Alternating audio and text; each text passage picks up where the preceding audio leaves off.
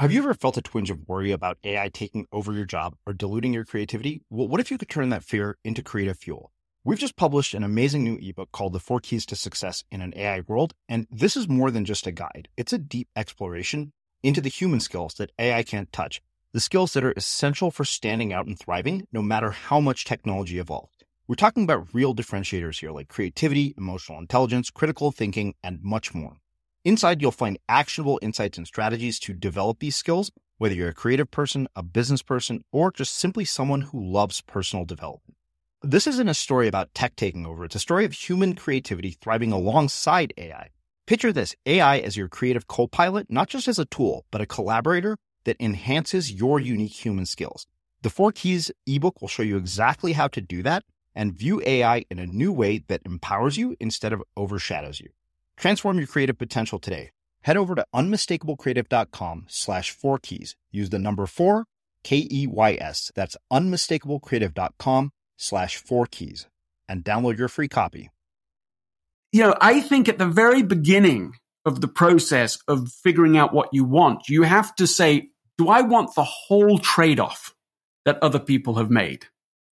Do I really want all of the downsides that go with those particular upsides. I think that's such a liberating place to begin.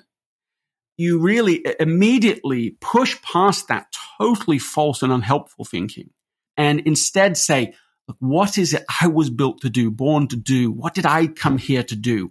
What's the right set of work uh, that I maybe even uniquely can bring to the world? You know, to me, that's the essential path.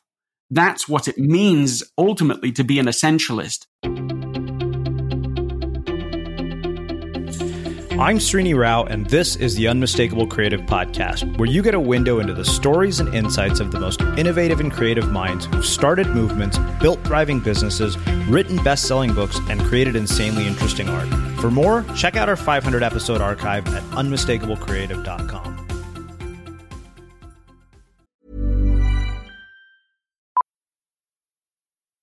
Millions of people have lost weight with personalized plans from Noom, like Evan, who can't stand salads and still lost 50 pounds.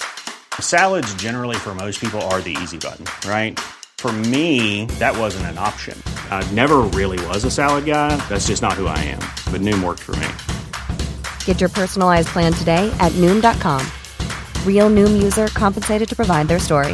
In four weeks, the typical Noom user can expect to lose one to two pounds per week. Individual results may vary. This is Paige, the co-host of Giggly Squad, and I want to tell you about a company that I've been loving, Olive and June. Olive and June gives you everything that you need for a salon quality manicure in one box. And if you break it down, it really comes out to $2 a manicure, which is absolutely insane. It's also so easy to get salon worthy nails at home with Olive and June. The difference between how your nails used to look when you did them yourself and now with the Mani system is a complete game changer. The best thing about Olive and June too is it's a quick dry. Dries in about one minute, lasts for five days, and full coverage in up to one to two coats. Visit oliveandjune.com slash perfect Mani 20 for 20% off your first system. That's oliveandjune.com slash perfect Mani 20 for 20% off your first system. Mom deserves the best, and there's no better place to shop for Mother's Day than Whole Foods Market. They're your destination for unbeatable savings, from premium gifts to show-stopping flowers and irresistible desserts. Start by saving 33% with Prime on all body care and candles. Then get a 15-stem bunch of tulips for just $9.99 each with Prime. Round out Mom's menu with festive rosé, irresistible berry chantilly cake, and more special treats. Come celebrate Mother's Day at Whole Foods Market. When you're ready to pop the question, the last thing you want to do is second guess the ring. At Bluenile.com, you can design a one of a kind ring with the ease and convenience of shopping online. Choose your diamond and setting. When you find the one, you'll get it delivered right to your door. Go to Bluenile.com and use promo code LISTEN to get $50 off your purchase of $500 or more. That's code LISTEN at Bluenile.com for $50 off your purchase. Bluenile.com code LISTEN. Hey, Dave. Yeah, Randy. Since we founded Bombas, we've always said our socks, underwear, and t shirts are super soft. Any new ideas? Maybe sublimely soft. Or disgustingly cozy. Wait, what? I got it. Bombas Absurdly comfortable essentials for yourself and for those facing homelessness. Because one purchased equals one donated. Wow, did we just write an ad? Yes. Bombas. Big comfort for everyone. Go to bombas.com slash ACAST and use code ACAST for 20% off your first purchase. As creators, we're always on the move. Whether it's a live podcast event, a pop up shop, or a workshop, we're constantly interacting with community, and that's where Tap to Pay on iPhone and Stripe comes in. Imagine this you're at a live event, a listener loves your merch, or a participant wants to sign up for your course on the spot. With Tap to Pay on iPhone and Stripe, you can accept their payments right there and then, right from your iPhone, so there's no extra hardware or no delays. Total game changer. It's not just for creators, any business owner can do this. It's about making transactions smoother and much more personal, growing your business in your way. We've been using Stripe for our products and courses for a long time, and now with Tap to Pay on iPhone, you can take your business to the next level too. So visit stripe.com slash tap iPhone to learn more. Remember, folks, with Tap to Pay on iPhone and Stripe, your business is always at your fingertips. Greg, welcome to the Unmistakable Creative. Thanks so much for taking the time to join us. It's great to be with you. It is my pleasure to have you here. So, I have been, as I was saying before we officially hit record here, a huge fan of your book, Essentialism The Disciplined Pursuit of Less. It's one of those books that I return to over and over again. Um, I think it's in the same vein as Cal Newport's book, Deep, Deep, Deep Work, but I think it really sets us up to focus on the most important things in our lives. But before we get into your work around essentialism, I want to start by asking you, what did your parents do for work, and how did that end up shaping and influence the choices you made throughout your life and career? Uh, my father was uh, an entrepreneur. He ran his own uh, small uh, carpet and upholstery business. That was for the majority of the time I was growing up, and before that was uh, was in sales. Uh, my mother was a full time stay at home mom, and then later did respite care. I think that one way that shaped uh, what I've chosen to do is that uh, very early on, I wanted to be entrepreneurial myself.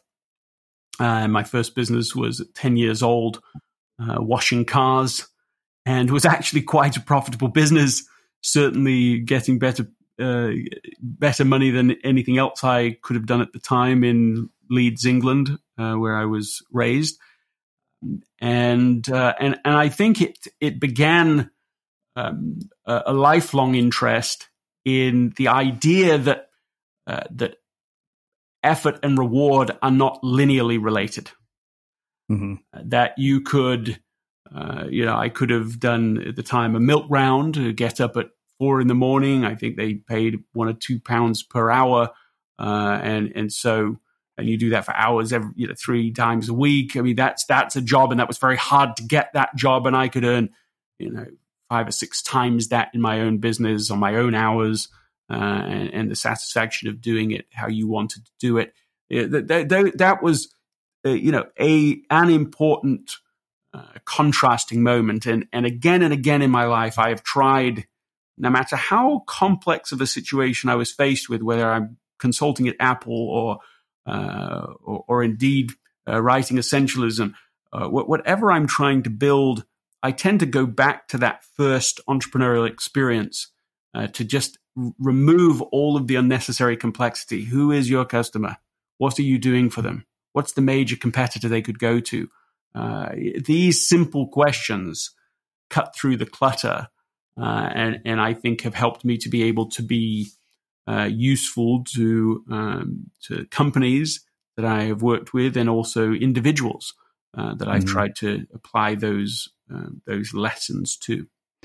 So I, I, want to come back to this idea of effort and reward. W- one thing I wonder is, you know, did your parents, uh, as you were growing up, encourage and nurture this entrepreneurial entrepreneurial instinct, and also culturally in the UK, uh, what did you notice as differences in sort of the narrative around choosing entrepreneurial careers uh, versus America? Because I know, you know, I've talked about on the show before. Indian parents are like, like hell, you're going to become an entrepreneur. Go become a doctor, lawyer, engineer. And I know you were actually headed to law school at one point. Yeah, that's right. I mean, uh, England, there's no equivalent in England of the lemonade stand um, that that's so you know prevalent uh, within the U.S. And that's more than just symbolism. I mean, that when you have an experience when you're young, my children have done it more than once, but not so very long ago, uh, you know, came together. They did a whole thing. It took them the whole day. They made it, you know, they did it beautifully. Uh, they, they went out, they earned the money. I mean, you have an actual experience and the community supports it because you value this and you recognize it. The, the contrast for me is that in, in the UK, I, I, never found people uh, adamantly against being an entrepreneur or taking a path less traveled. But I found people would say, well, what, why would you do that? Why, why, why would you want to do that? So mm-hmm. it's, it's deeper baked assumptions uh, against doing things differently. And of course, that's worked fairly well for, uh, for the United Kingdom. You know, it's a, almost a thousand years of uninterrupted uh, freedom. Uh, so, so stability has a high has a high value. Uh, but nevertheless, for me, uh, in ways I didn't know when I was younger, it was really important to. Um, or I didn't have words for it when I was younger. It was really important to be able to have the freedom to challenge how it was done, uh, to look at how it might be done differently, better in the future. Uh, I, we, we, we went to Disneyland uh, you know, one of the times we went to Disneyland with our children, we took one of these uh, tests uh, where you find out which Disney character you are. And I'm I can't remember his name now, but he's the uh, he's the inventor in in uh, A Bug's Life, uh, who, who, actually gets all sorts of things wrong in his inventions until he he like figures out how to really do it well. Uh, and that surprised me at first. It wasn't probably the person I most uh, wanted to be, but I loved it in hindsight because it's it's the story of this person who just doesn't see the world the same as other people. Uh, and so, yes, I was I was uh, you know I followed the traditional education system despite this other deeper desire to do things differently in ways I perceived as better or more efficient, uh, game changing ways and so it, it, turned out I was at law school uh, studying, and uh, I, would remember. But whenever we talked about educational plans with my father, he, he, what he'd really said to me was, uh, uh was you know, go to law school because that will keep your options open. Um, so it was a it was a traditional um, path that was being recommended, and and I was there, and I got in, and that itself is its own achievement. So, of course, once you're there, you don't necessarily think your first instinct isn't okay. Well, let's let's not do this now. Um, and I, it wasn't that I absolutely hated the experience, but I didn't feel this sense of mission with it. I didn't feel this sense of alignment, a sense of yes, I want to be doing this every moment. So well, I, I, had some friends in the United States, and I, I, I, came out to visit with them. And in in being here, I started to feel this sense of my goodness, you could you could live here, you could have a completely different kind of you know life, and and that was in the back of my mind when I met with somebody established, a you know potential mentor sort of figure, and they said, "Look, Greg, if you do decide to stay in America, then you should come and help me do A, B, and C." And although I had the surface level imagined, oh, wow, wouldn't it be amazing if you could be here? It wasn't until he said that, assuming it re- really could be done, really emotionally uh, affirming that you can live a different kind of life.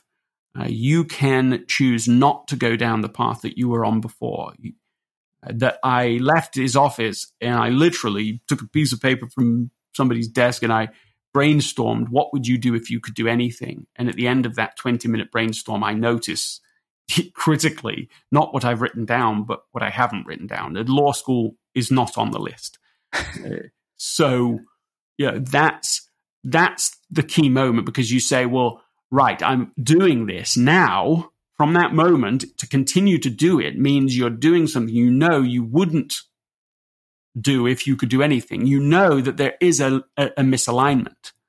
Uh, and and of course, there's an argument to be made for we'll go back, finish it, and then decide what to do. And I'm not knocking other people that choose that, but for me, there, it was too incongruent to do that. And mm. so there was no, from that moment on, there was no putting uh, my life back into its original packaging.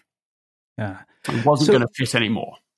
That raises two questions for me. You know, this is something that I've asked multiple people and uh, there's i think you know this notion that, and this is a very american thing there's a book uh, that really caught my attention recently uh, i don't remember the author's name but it was titled you know how the relentless uh, promotion of positive thinking is undermining america and podcasts like mine books like yours podcasts like tim ferriss things like the four hour work week have encouraged us to buy into this narrative that anything is possible for anybody and i had a mentor who challenged that and he said that's simply not true he said that you know what we're doing is we're confusing probability and possibility. Like the probability that I'm going to play in the NBA with LeBron is literally zero.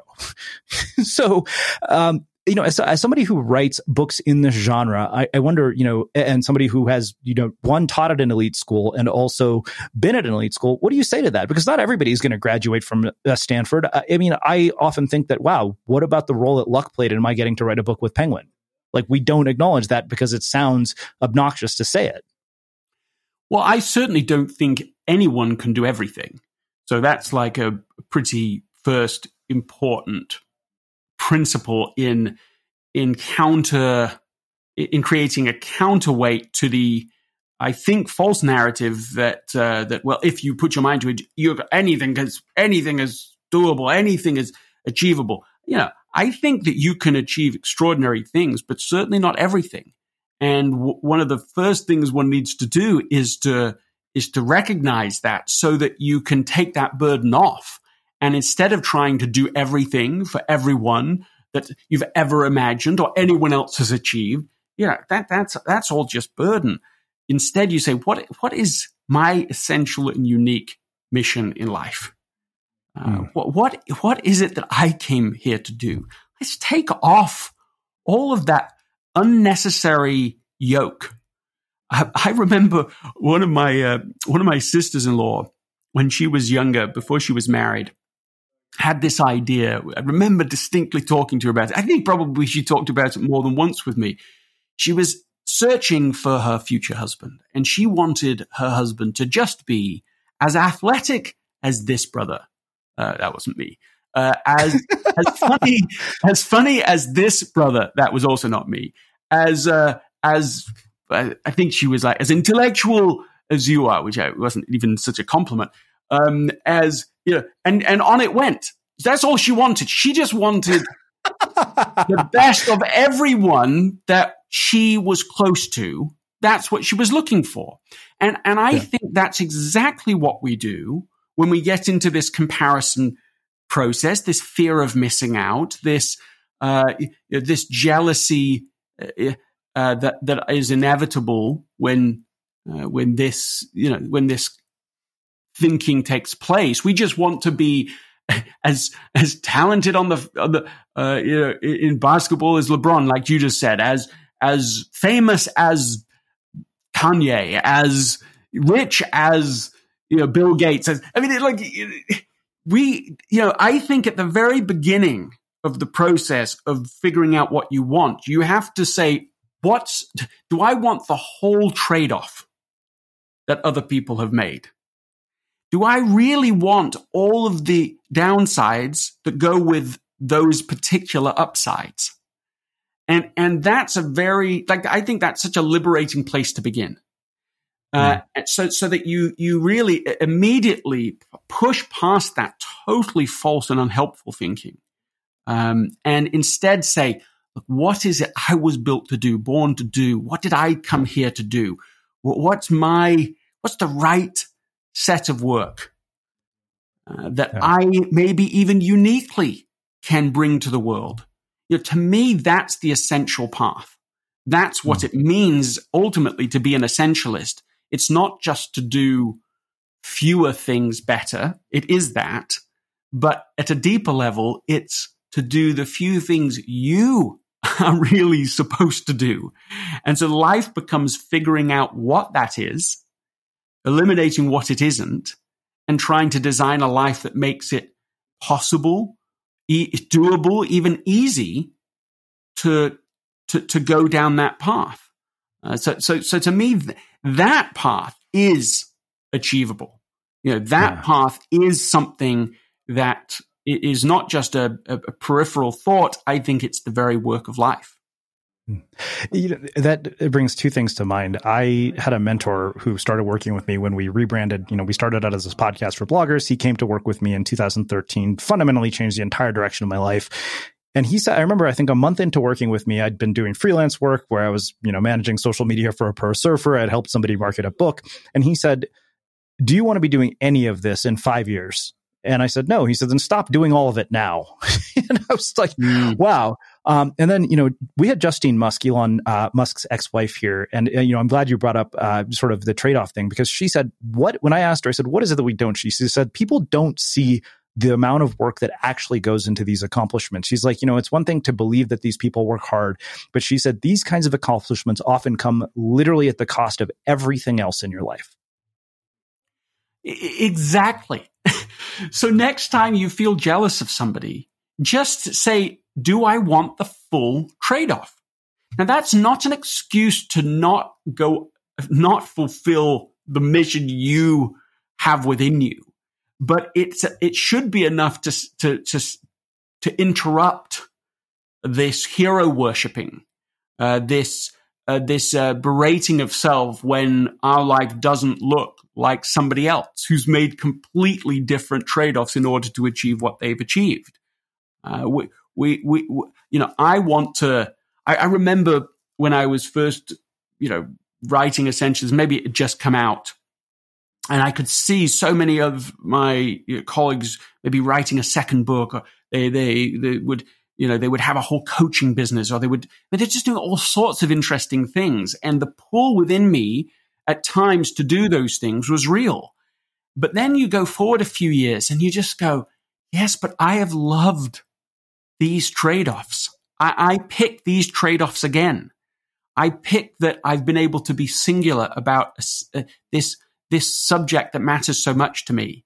I, I, I pick that it's kept me, you know, honest about uh, spending time with my own family uh, one, one, of my things I, have done recently, and, and it's grown out of essentialist thinking, is that at five o'clock at night, so even in COVID times, uh, at at exactly at five, I leave the office, my office at home, and uh, and I announce loud to the whole family what time it is. So if it's four fifty nine, they know it. If it's five oh three, they know it, and it's this accountability moment.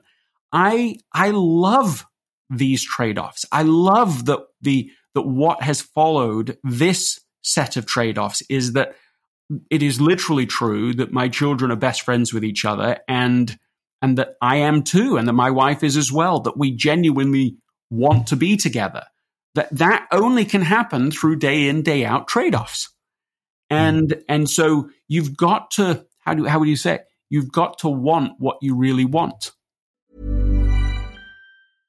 this is Paige, the co-host of Giggly Squad, and I want to tell you about a company that I've been loving, Olive and June. Olive and June gives you everything that you need for a salon quality manicure in one box. And if you break it down, it really comes out to $2 a manicure, which is absolutely insane. It's also so easy to get salon worthy nails at home with Olive and June. The difference between how your nails used to look when you did them yourself and now with the Mani system is a complete game changer. The best thing about Olive and June too is it's a quick dry. Dries in about one minute, lasts for five days, and full coverage in up to one to two coats. Visit oliveandjune.com slash perfectmani20 for 20% off your first system. That's oliveandjune.com slash perfectmani20 for 20% off your first system system. Imagine the softest sheets you've ever felt. Now imagine them getting even softer over time. That's what you'll feel with Boll and Branch's organic cotton sheets. In a recent customer survey, 96% replied that Boll and Branch sheets get softer with every wash. Start getting your best night's sleep in these sheets that get softer and softer for years to come. Try their sheets with a 30-night guarantee. Plus, get 15% off your first order at bollandbranch.com. Code BUTTERY. Exclusions apply. See site for details. Hi, I'm Daniel, founder of Pretty Litter. Cats and cat owners deserve better than any old fashioned litter. That's why I teamed up with scientists and veterinarians to create Pretty Litter. Its innovative crystal formula has superior odor control and weighs up to 80% less than clay litter. Pretty Litter even monitors health by changing colors to help detect early signs of potential illness. It's the world's smartest kitty litter. Go to prettylitter.com and use code ACAST for 20% off your first order and a free cat toy. Terms and conditions apply. See site for details.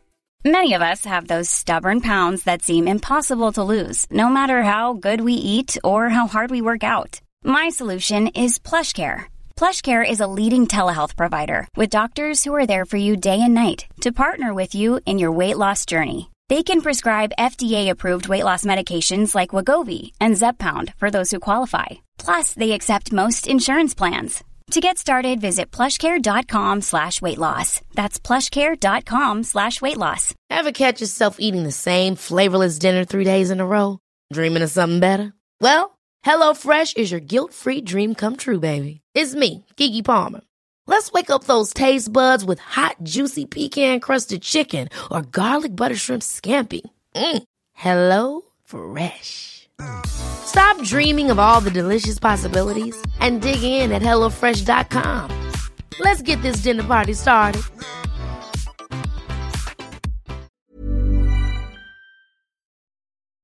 As creators, we're always on the move. Whether it's a live podcast event, a pop up shop, or a workshop, we're constantly interacting with community, and that's where Tap to Pay on iPhone and Stripe comes in. Imagine this you're at a live event, a listener loves your merch, or a participant wants to sign up for your course on the spot. With Tap to Pay on iPhone and Stripe, you can accept their payments right there and then, right from your iPhone, so there's no extra hardware or no delays. Total game changer. It's not just for creators, any business owner can do this. It's about making transactions smoother and much more personal, growing your business in your way. We've been using Stripe for our products and courses for a long time, and now with Tap to Pay on iPhone, you can take your business to the next level too. So visit stripe.com slash tap iPhone to learn more. Remember, folks, with Tap to Pay on iPhone and Stripe, your business is always at your fingertips. So I think um, this will actually make a perfect jump off point for getting into essentialism. So you have this moment, uh, you know, where you get into law school, but what you say is that you don't feel a sense of mission or purpose. And I think there's so many people who don't feel that, you know, in moments just like that, but unlike you, they don't act on it. Why not? I don't think that it's really a, a an um, feel. Tr- it doesn't feel possible to them. It it might be logically true that they could do something different, but emotionally it doesn't feel true. And for me too, I mean, I have a lot of compassion because for me, I had to be in a different continent, different country, talking to somebody new I'd never even talked to before, giving this outside perspective in an outside place to suddenly feel emotionally possible. Oh, I could do it. And, and this after you know, a lifetime of maybe trying to take a different path anyway. So I'm, I'm very sympathetic to the challenge that's at hand here. And, and I think that, that when people think of it, the, the, they're pulled towards a sense of, oh, I want to do what's sense, you know, purposeful for me. But they, the, the counterweight is, you know, the amygdala, uh, and the fear reaction that's in our brain whenever we try to make a big change. So my my what I would encourage people to do now, uh, with a few years of hindsight, having studied this and looked at how people change and don't change, is to go so small, so simple, so easy you can't fail. So literally, you say, okay, right, you're in this job you don't really want to be in, you're do- in this place you don't want to be, whatever, right? So it's, it's quite dramatic things somebody could wake up to. Uh, don't worry about all of this. Take one minute a day to research something you actually do want to do. You know, to, to, to study what a career in that would be like, or to look at, you know, how, how, what an entrepreneur's business would be like. I mean, the tiniest thing. And in this way, I think you can almost trick the amygdala. You can get around the fear response. Uh, you, you, you can, it's like let it, let it be asleep over there as you just try a tiny experiment in exploration towards something that matters to you and and let that build very naturally, unforced over time, uh, the thin end of the wedge, and mm. use that to grow into. Uh, oh, I understand a bit more now. It seems a little more possible than it did yesterday, and and, and I think that that incremental approach can be very powerful. Yeah. Well, it's funny because I think as a society, we tend to glorify the sort of dramatic risk taking. Um, and, you know, people who take incremental approaches don't get that glory or the press. But I think if you actually go and deconstruct any of these stories, they actually tend to be very incremental in how they actually come together. I think that's been true for me completely. Uh, even, even where I share a story like quitting law school, and of course it does sound dramatic, and and in a sense it is. I, I mean, I didn't go back to law school. I didn't go back to the. I, I actually sure I should have done, but I didn't even say, "Hey, I'm dropping out." I just, I just went, "Okay, that's over. I'm moving forward." So in a sense, it's a dramatic shift, but this had been building day after day after day. This was not just completely out of the blue.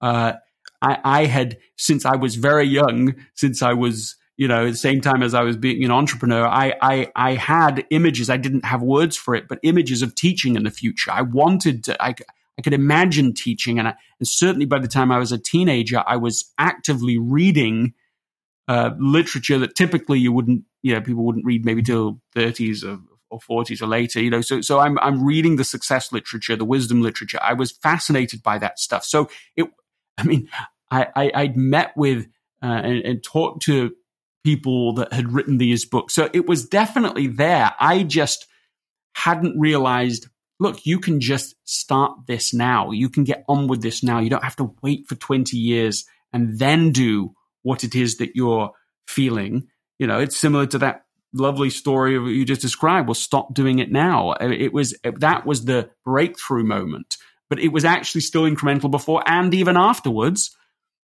You know, when I went back to England after uh, after quitting law, I spent that summer reading, writing, researching. I mean, I just began the quiet work. There was no applause. there was not, there was no social media at that time. So there wasn't even that kind of instant thing where you could start microblogging.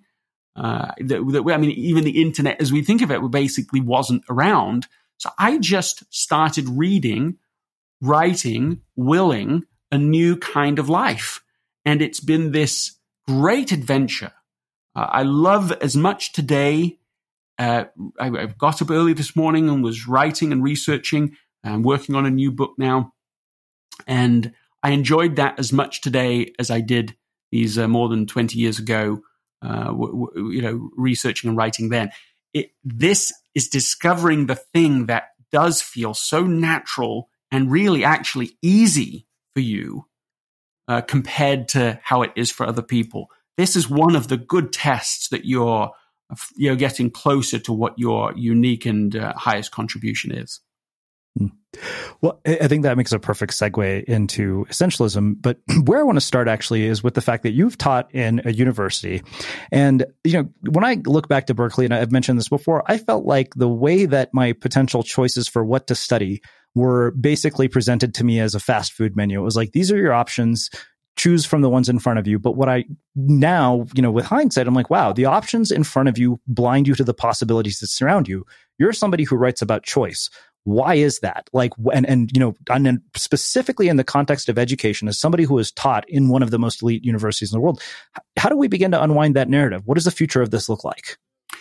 Look, the, the, educational systems were designed, literally designed in the Industrial Revolution. I mean, before that, there was no mass education. So uh, w- once there was enough um, means to be able to provide an education for the masses, and that there was a, a, a just even the possibility, because machines increasingly took the role of, of well, basically child labor you know, so suddenly there is the emergence, the possibility of education for a lot of people. And uh, we applied the industrial age thinking to the way a school would work. To, to so so it's not just it's not just universities; it's the entire uh, the entire formal education system is built on these assumptions that are largely invisible to us now. But I mean, this is the separation of subjects. The separation of subjects was far less um, established prior to the uh, to, to, mass education. When, when you go back and, and, and read you know, about Newton uh, and Principia Mathematica, this absolute phenomenon, uh, two year uh, treatise that pushed our thinking forward in in in the laws of, of motion and physics incomprehensibly. Uh, he didn't do it in any way that remotely follows how a traditional education experience w- would be. Uh, you know, he he went in solitude. That's the first huge difference. Uh, he was doing deep work. Uh, he was doing uh, essential, focused work. He had questions he was trying to answer. That's the first thing. The, the, the next thing, he's completely combining subjects. There's no separation of truth for him. Truth can be circumscribed for him into one great whole. And he's just trying to understand how that ecosystem of truth works together, how all of that motion works together. That is again completely different than the industrial age system where we separate it all up. Math is in this building.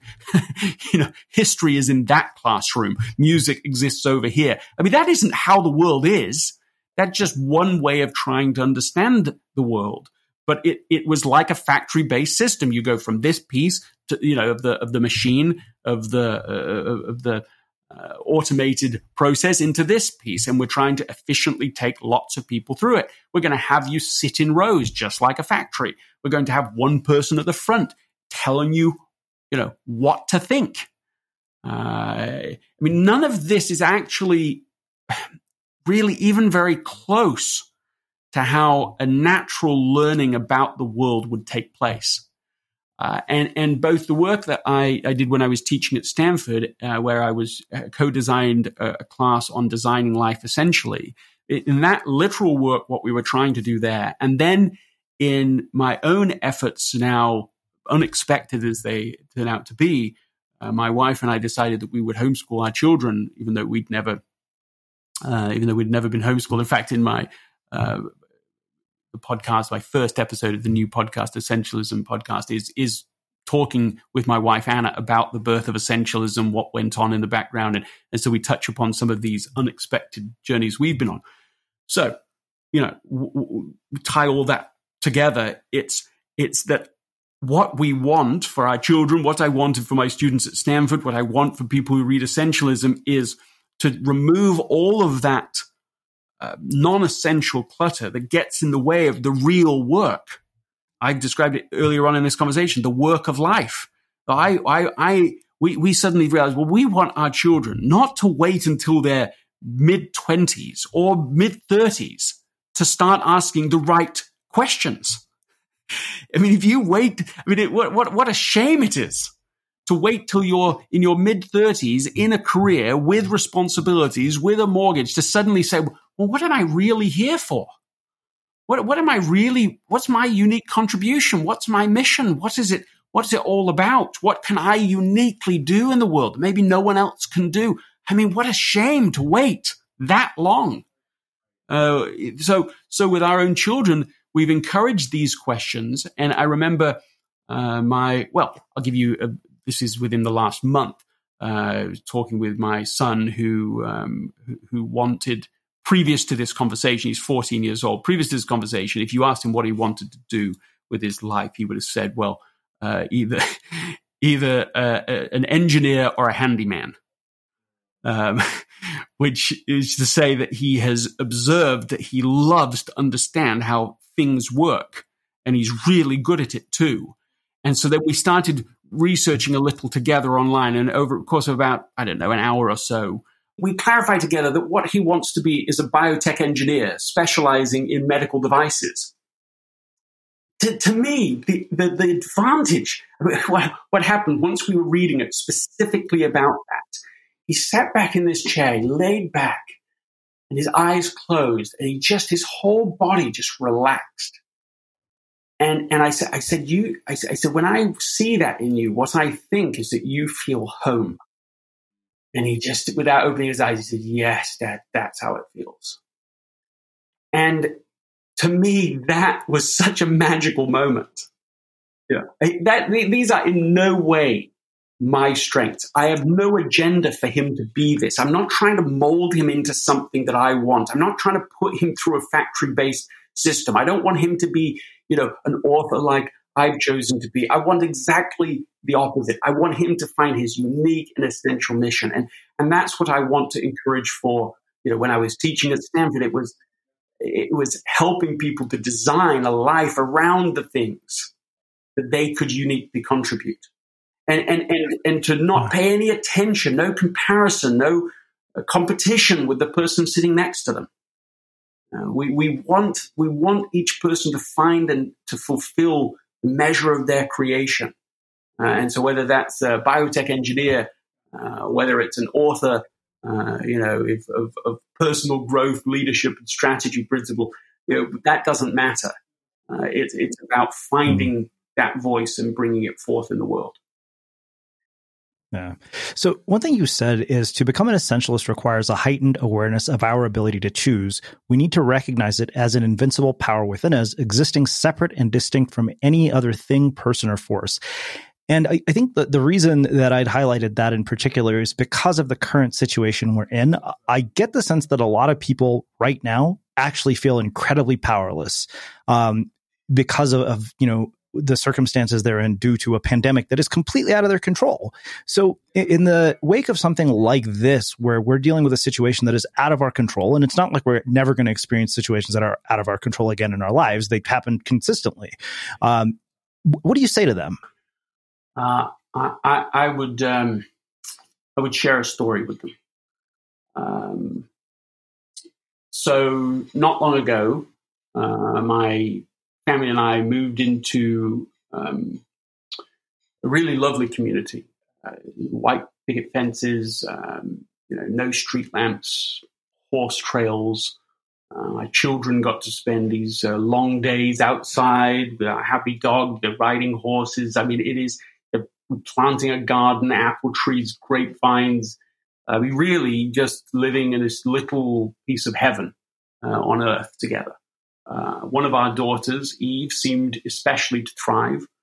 Um, she's um, slim, brown-eyed, brown-haired girl, mischievous grin.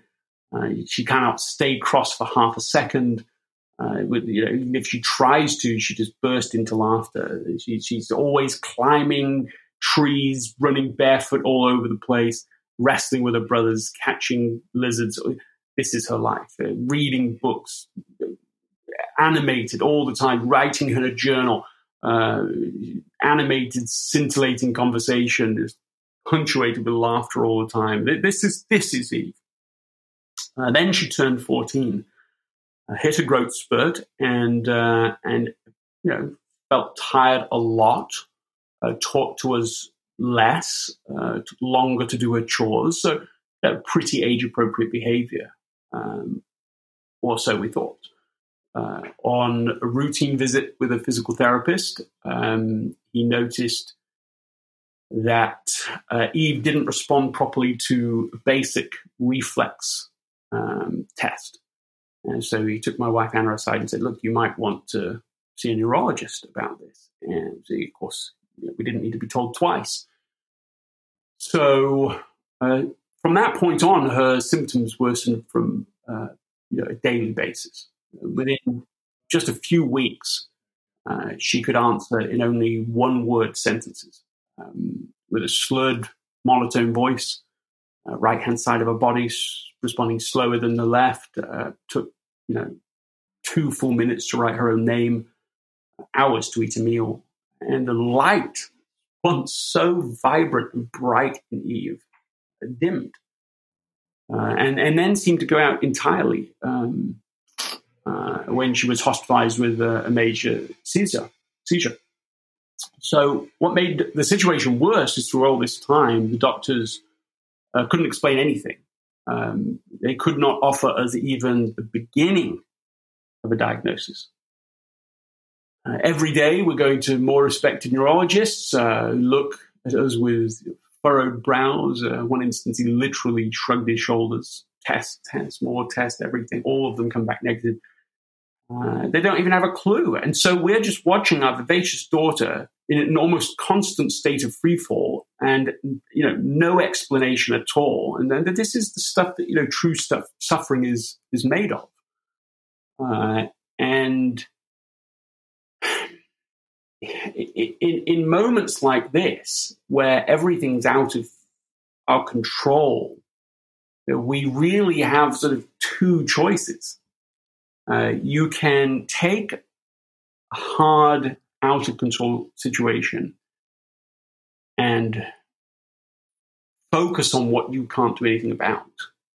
Let it consume you, body and soul. You basically take a hard situation and make it much harder. Uh, or you can focus on what you can do something about, uh, which is, might might be very reduced items. You know, at first we thought, well, we just need to attack this problem full force, all directions, twenty four seven. Uh, go to every neurologist in the country, ask a million questions, kill ourselves in all nighters googling for a cure, uh, poring over medical journals. I mean, just all of this, just just, just near hu- superhuman effort on the on the one side. But the problem, if you take that approach, we found you know, quickly that you your, your approach is unsustainable and, and you produce disappointing results. And in the end, you just feel like giving up.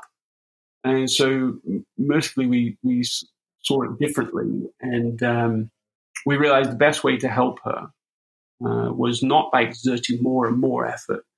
Uh, it, it, indeed, it was uh, quite the opposite because if your job is to keep the fires burning for an indefinite period of time, you can't throw all the fuel on the flames, so to speak, at the beginning. Uh, you, you, need to take the, the, long journey. So, so what what we did at least is we we there were just so many things we didn't do, and in times of uncertainty and, and when things are out of control, I think that that, that the things we didn't do are, uh, could be informative. Uh, we didn't torture, torture ourselves with unanswerable questions. Uh, we didn't worry ourselves sick about whether this was terminal. We didn't complain that the doctors didn't have the answers. We didn't live in denial or tell ourselves, oh, it's not so bad. We, we didn't try to force the timetable. We didn't try to say, why us? And become all, uh, you know, woe is us about it. We didn't dissect every article people were sending us to. Some of those things are awful that they sent quite ill informed, well intended, but not so. We didn't try to do it all alone. This, this, this, to me, this is removing all of these things when you can't control a situation is so important because you want to be able to sustain your effort and focus on the things you can. What we did instead was focus on the really simple things, uh, essential things, but easy things. Um, like uh, hmm. we got around the piano and sang. We went on walks. We read books together. We played games. We looked for the positive and pointed it out. We ate dinner together, told stories, toasted each other, laughed all the time. We were grateful and we did these things each day. And what we noticed is that there's almost a, a magical force at play. Uh, we no longer felt overwhelmed, less exhausted, we didn't burn out. Uh, and, and, it's been two years now.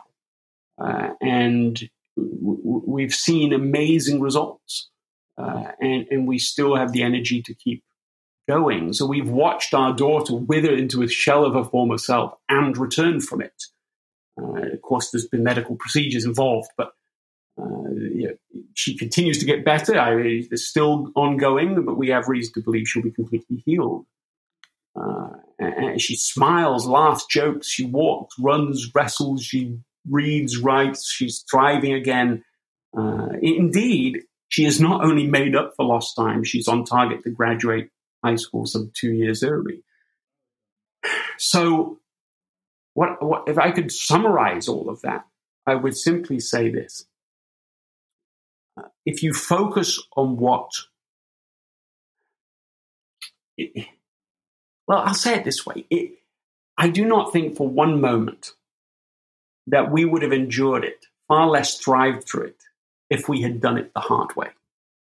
If we'd been consumed and tr- tried to carry the burden of things we could not control. The situation was hard enough without us making it harder. And, and what I learned from that experience is um, I just discovered a whole different way to do life, uh, a way that hmm. eases life's inevitable burdens. Um, you know. Wow. Um, well, thank you. That was beautiful, and it, actually makes a perfect segue slash return to something you brought up earlier, which is this, you know, nonlinear relationship between effort and reward. And something you say later in the book is that while the industrial era is long behind us, the more structures and systems continue to pervade most modern organizations. And, you know, I remember, I think part of the reason I highlighted that is that I felt that that was my entire experience of corporate America, where it was very clear that the appearance of effort mattered more than the actual results that you were generating, which is why I didn't last very long at any job. And yet, here we are, it's 2020. I think the only reason we are now officially finally realizing that you don't need to be at work for eight hours a day and you can work from somewhere else is because we have to.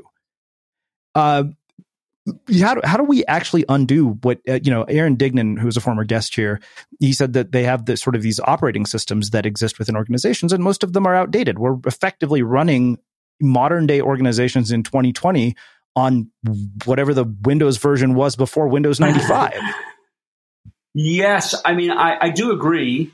Uh, I think that we, as we went from the agrarian age to the industrial age, I mean, 89, 90% of the jobs and all the work that went with them disappeared and were replaced. Uh, Drucker talks about it being a 50x increase in productivity that took place in that transition.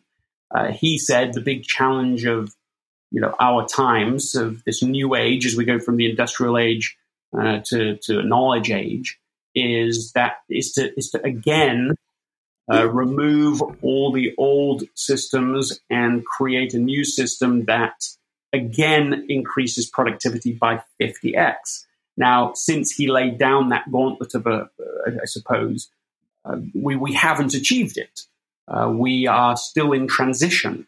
And it, it will happen. I, I, think the forces are at play that make them effectively inevitable but but right now we're still in the tra- we're still in the that transition period, um, and, and, we still have all of the um, the old systems and structures and, and and burdens of a way of doing things where the asset was labor and machines.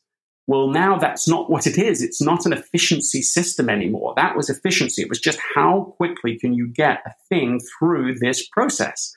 But we're not doing that anymore. That once you move to knowledge work, the value, the promise, the possibility is a person's uh, ability to create value. And, and so, what to do is the primary question. What, what work is to be done? What's the right thing to be done? And, and I think essentialism can play an important role in helping to uh, lubricate that transition from industrial age to this higher value knowledge age.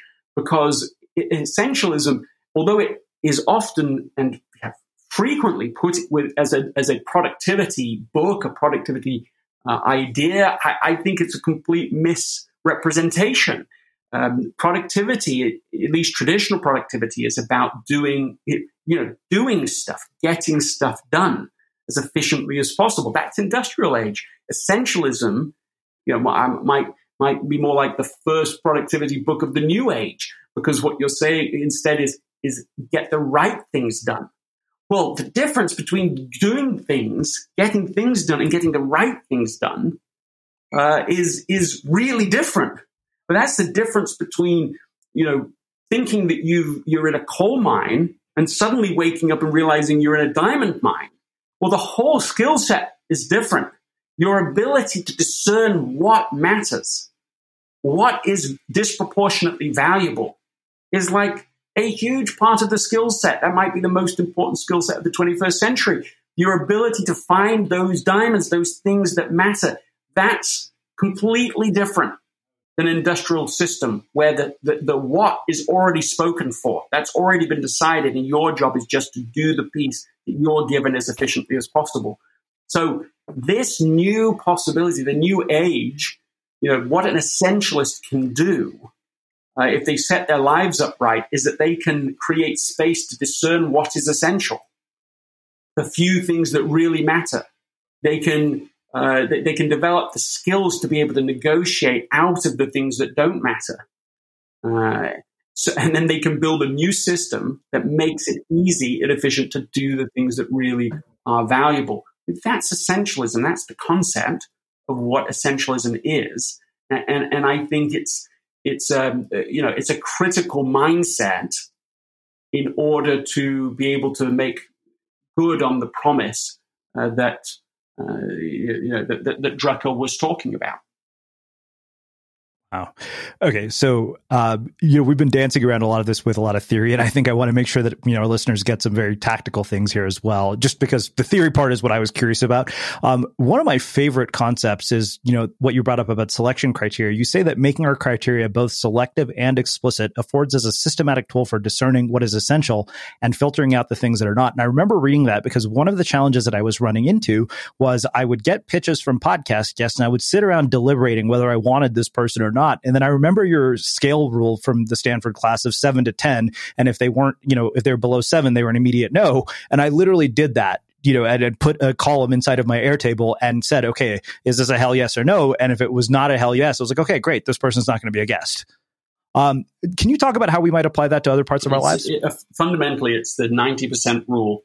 Um, so you, you, instead of getting lost in the middle, evaluating endlessly you know, all these good things and possible things you could be doing, you're using just a stricter, a stricter rule. Um, I, in, in, my own life, um, I, I came up a couple of years ago with, with you know, three rules that I was following uh, to just immediately be able to say yes and no to the things that came along. Uh, and, uh, and, and that's what people can do. You, you actually make it explicit. You write down rules for what I'm saying yes to, rules for what I would say no to. Uh, and, and the process of just coming up with those is an important part of, of becoming an essentialist because you start to say, you know, so it's a bit like the closet uh, metaphor where, where, where if you go into your closet to tidy it out because it's too much stuff in there, you can easily, um, you can easily leave almost everything untouched by the end of the process. You've tidied it, but you didn't get rid of anything. You didn't because your criteria was something like, could I ever possibly wear this again in the future? Maybe. And the, the answer to that question is yes.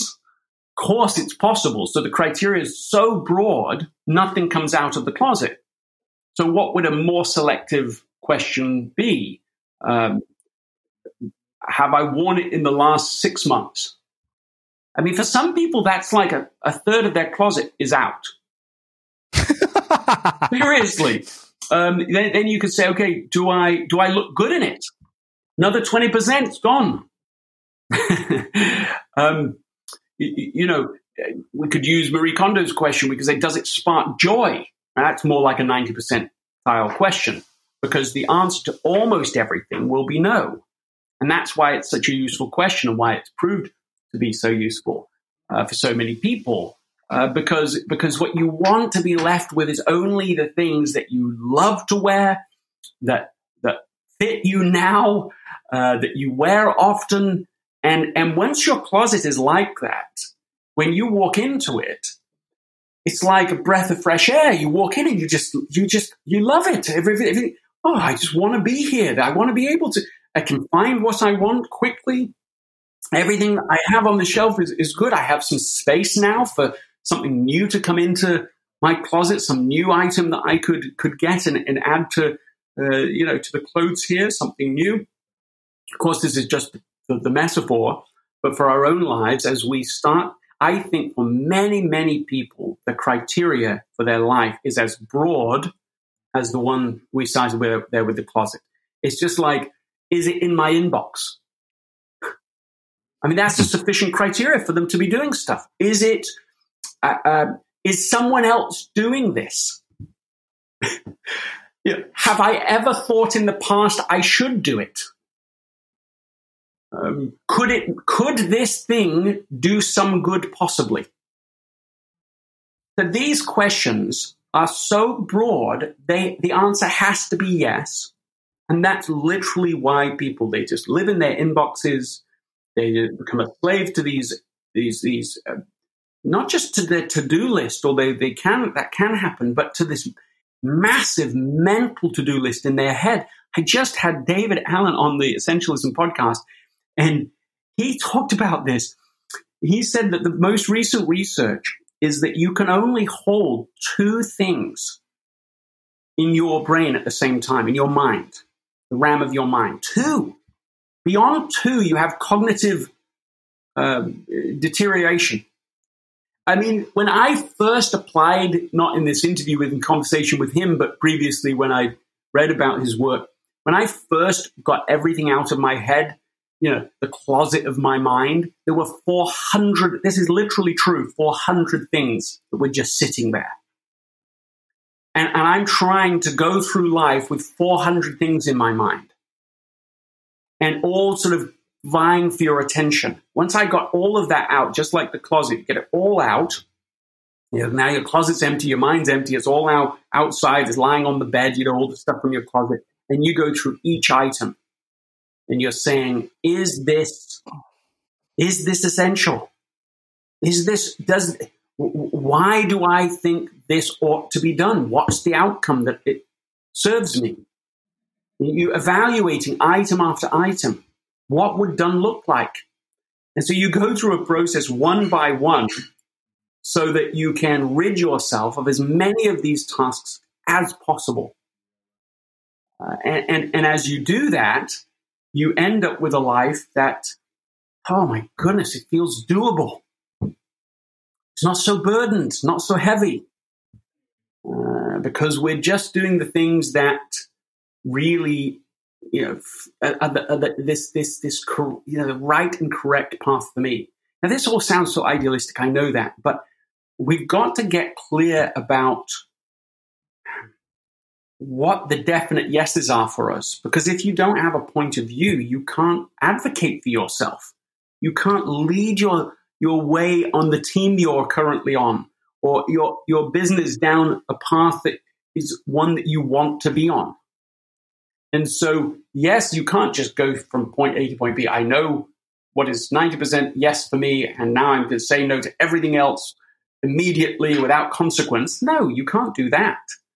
But neither can you live a life full of just the 90% and above essential work if you don't know what it is, if you haven't done any selective um, evaluation.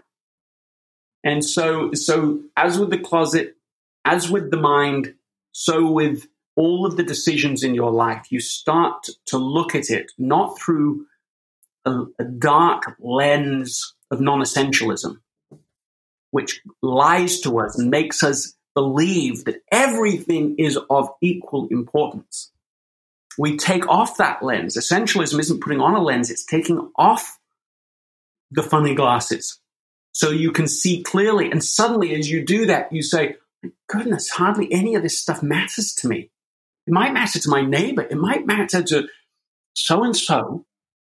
It might matter to somebody online. It might matter to somebody on Instagram, but it doesn't matter to me. It might have mattered to me a year ago, but it doesn't matter anymore to me. And, and as we discover that, uh, we, are suddenly liberated from all of these um, heavy layer upon layer of expectations that no longer serve us. And, and wow. we can, we're free to move forward. Wow so it's funny because I, I realized I could talk to you for another two hours based on how much more depth there is in this book. There's one other area that I want to ask you about. Um, you talked about both commitment traps and boundaries, and in the interest of time, I think the the one that I want to focus on is boundaries. You say that boundaries are like the walls of a sandcastle. The second we let one fall over, the rest of them come crashing down. And you know, it, it's funny because I think that you know, I remember writing an article about this after working with a dating coach. I said, you know, if I could go back and find one pattern between all of my relationships, um, it was a complete lack of boundaries and the fact that I would spend money that I didn't have uh, to you know, in, out of fear that the relationship would end, um, you know, do things I didn't want to do. And I, I, saw that that had actually played out in virtually every other area of my life. Like I had no boundaries with my mother. I think the thing that I wonder when it comes to boundaries is people often fear communicating their boundaries out of rocking the boat. And sometimes they communicate the boundaries and the response ends up being negative and they're like, shit, I'm not doing that again. Yes. Uh, I think that, well, we have to begin any conversation about boundaries with an awareness that we live in a world of trade offs. There's no path that you can choose X where you're not also saying Y, it was saying no to A, B, and C, right? You, you, everything is a trade off. So if you say, I'm going to say yes to everything from this person, I'm going to have no boundaries, um, so that things will go really well with them, okay, fine, you can make the decision with that logic in mind. But the reality is that you've made a trade off right there. You have made trade offs. And one of the trade offs you've made in the moment of setting your relationship up that way is that you're going to be violated.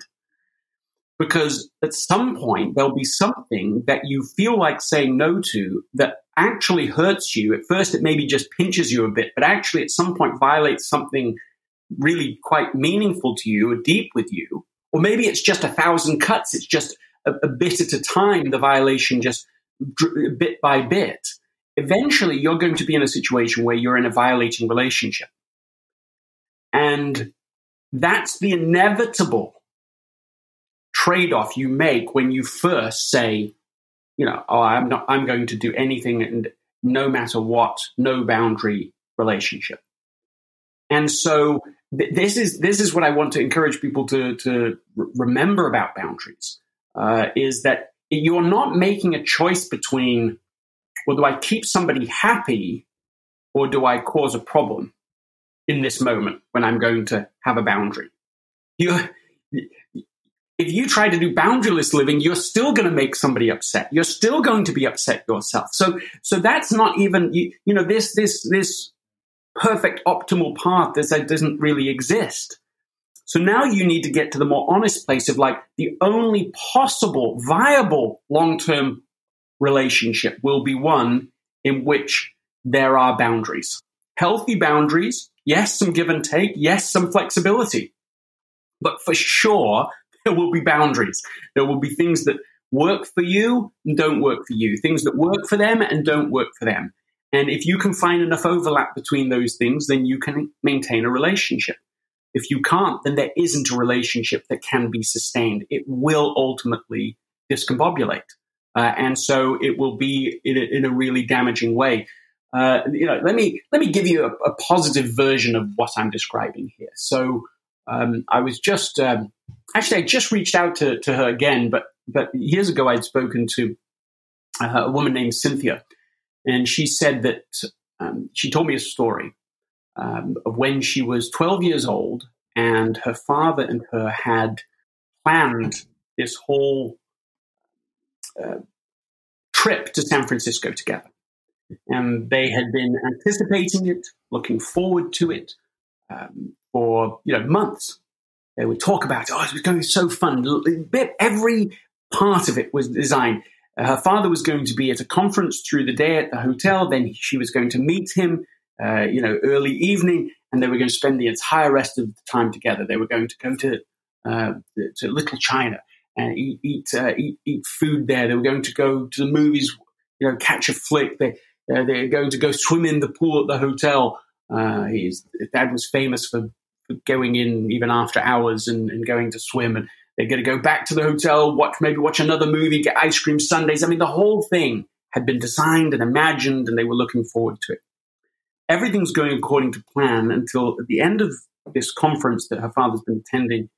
Uh, she she uh, meets him back of the room, and just as they're you know about to leave, um, one of his her, his old friends and colleagues suddenly turns up and says, "Oh, I'm so glad that you're working with the company now. It's so exciting because uh, my, my, wife and I, we want to, we, we, we've, we set aside our evening. We want to take you right now. We're going to go to the, uh, to the wharf for a splendid, you know, uh, seafood dinner overlooking the wharf. It's going to be amazing. And of course, Cynthia, bring Cynthia with us. It'll be marvelous. We'll do it. Let's go. And for just a heartbeat, Cynthia's like, well, what's going to happen? Right? Like, I'm just, everything's gone. I don't even like seafood. Uh, I'm going to sit at this table, going to be bored because they're going to do adult conversation.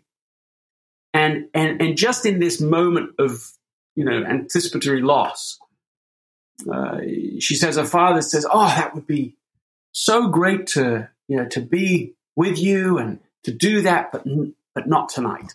I've got the whole evening planned with my daughter back to back." And he just grabs her by the hand and they just whisks her out, and they do that whole evening exactly as planned. It's poignant that uh, that Cynthia is talking about her father. Her father is, uh, is, is, is Stephen Covey, who wrote Seven Habits of Highly Effective People. Uh, it's an evidence of a moment where he was really living what he was teaching. He was an essentialist uh, by a different name. And she was telling me this story just after he had passed away. So, literally, this moment had lasted now more than a lifetime. And in that story, boundaries are at play. It's a particular kind of boundary, but you can see that if he'd lived in a boundaryless way, if he'd just been open to every single possibility in that moment, he might easily have gone down that path. Uh, instead, he put what was essential uh, first. The priority in that moment was clear. He stayed with it. He maintained that boundary, and he was able to live his life according to it. You know, having boundaries, especially if we develop them clearly so we know our boundaries really are protecting only the most essential things, uh, can be enormously valuable uh, in living a life that really matters. Wow. Um, what a beautiful place to wrap up our conversation. So, I have one last question for you, which is how we finish all of our interviews of the Unmistakable Creative. What do you think it is that makes somebody or something unmistakable? Oh, it's it's one thing it's to become less and less of who you really aren't and more and more of who you really are. It is a, a deep, for me personally, spiritual and sacred idea that each of us um, is truly unique, truly made for purpose, designed to be unmistakable, and it is a great part of the journey of our life to, to discover that, to just even have the thought that that might be what it's about. And then maybe it, takes another journey to, dis, to, to, to say, oh, I've got to get rid of all the things that it isn't. I've got to one by one eliminate that. And I'm with the courage that what I'm going to be left with is going to be special and meaningful that there is a set of things inside of me that, that, that I'm drawn to that will allow me to play, you know, a meaningful part in the great narrative of life, uh, the great human story. Wow. Um, well, I can't thank you enough for taking the time to join us and share your story and your insights and your wisdom with our listeners. This has been uh, phenomenal. I mean, I, I thought I would learn a lot from you from having read the book, but uh, this exceeded all of my expectations. Where can people find out more about you, your work, uh, the book, and everything else that you're the, up to? The, the one thing I would say, and it would be appropriate for me to have one place, wouldn't it, as uh, essentialist, all that, but uh, just essentialism.com. Uh, for right now, the, there's, there's a couple of things people can do there that would be, I think, immediately relevant. There's a, a one minute Wednesday uh, that we just started as a, as a tool, a very short, once a week uh, newsletter that gives you something you can do in just about a minute too to be more essentialist. So really achievable. Um, there's the new podcast, uh, and they, people can can subscribe there as well. Uh, but but then just in the future, we intend to have an online essentialism class, and beyond that, a community. And so it's a place that, um, that, that there's, a, there's, there's a whole intent behind that single place and single location. So uh, that's what I would say. Amazing. And for everybody listening, we will wrap the show with that. Thank you for listening to this episode of the Unmistakable Creative Podcast. While you were listening, were there any moments you found fascinating, inspiring, instructive, maybe even heartwarming? Can you think of anyone, a friend or a family member who would appreciate this moment? If so, take a second and share today's episode with that one person because good ideas and messages are meant to be shared. Small details are big surfaces. Tight corners are odd shapes. Flat, rounded, textured, or tall. Whatever your next project, there's a spray paint pattern that's just right. Because Rust-Oleum Custom Spray 5 in 1 gives you control with five different spray patterns. So you can tackle nooks, crannies, edges, and curves without worrying about drips, runs, uneven coverage, or anything else. Custom Spray 5 in 1. Only from Rust Hi, this is Craig Robinson from Ways to Win, and support for this podcast comes from Invesco QQQ the official ETF of the NCAA. Invesco QQQ is proud to sponsor this episode and even prouder to provide access to innovation for the last 25 years. Basketball has had innovations over the years too. We're seeing the game played in new ways every day. Learn more at Invesco.com slash QQQ. Let's rethink possibility. Invesco Distributors, Inc.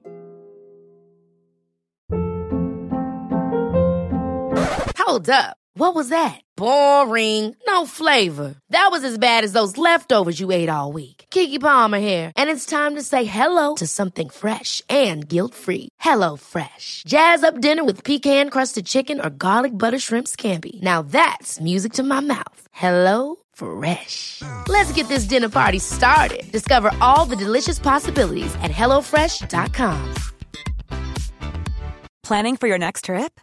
Elevate your travel style with Quince. Quince has all the jet setting essentials you'll want for your next getaway, like European linen, premium luggage options, buttery soft Italian leather bags, and so much more. And is all priced at 50 to 80% less than similar brands. Plus, Quince only works with factories that use safe and ethical manufacturing practices. Pack your bags with high-quality essentials you'll be wearing for vacations to come with Quince. Go to quince.com/pack for free shipping and 365-day returns. Mom deserves the best, and there's no better place to shop for Mother's Day than Whole Foods Market. They're your destination for unbeatable savings, from premium gifts to show-stopping flowers and irresistible desserts. Start by saving 33% with Prime on all body care and candles. Then get a 15-stem bunch of tulips for just $9.99 each with Prime. Round out Mom's menu with festive rosé, irresistible berry chantilly cake, and more special treats. Come celebrate Mother's Day at Whole Foods Market. Imagine the softest sheets you've ever felt. Now imagine them getting even softer over time. That's what you'll feel with Boll and Branch's organic cotton sheets. In a recent customer survey, 96% replied that Boll and Branch sheets get softer with every wash. Start getting your best night's sleep in these sheets that get softer and softer for years to come. Try their sheets with a 30-night guarantee. Plus, get 15% off your first order at bollandbranch.com. Code BUTTERY. Exclusions apply. See site for details. Have you ever felt a twinge of worry about AI taking over your job or diluting your creativity? Well, what if you could turn that fear into creative fuel? We've just published an amazing new ebook called The Four Keys to Success in an AI World. And this is more than just a guide, it's a deep exploration into the human skills that AI can't touch, the skills that are essential for standing out and thriving, no matter how much technology evolves. We're talking about real differentiators here like creativity, emotional intelligence, critical thinking, and much more. Inside, you'll find actionable insights and strategies to develop these skills, whether you're a creative person, a business person, or just simply someone who loves personal development. This isn't a story about tech taking over. It's a story of human creativity thriving alongside AI. Picture this AI as your creative co pilot, not just as a tool, but a collaborator that enhances your unique human skills. The Four Keys ebook will show you exactly how to do that and view AI in a new way that empowers you instead of overshadows you. Transform your creative potential today. Head over to unmistakablecreative.com slash four keys. Use the number four, K E Y S. That's unmistakablecreative.com slash four keys and download your free copy.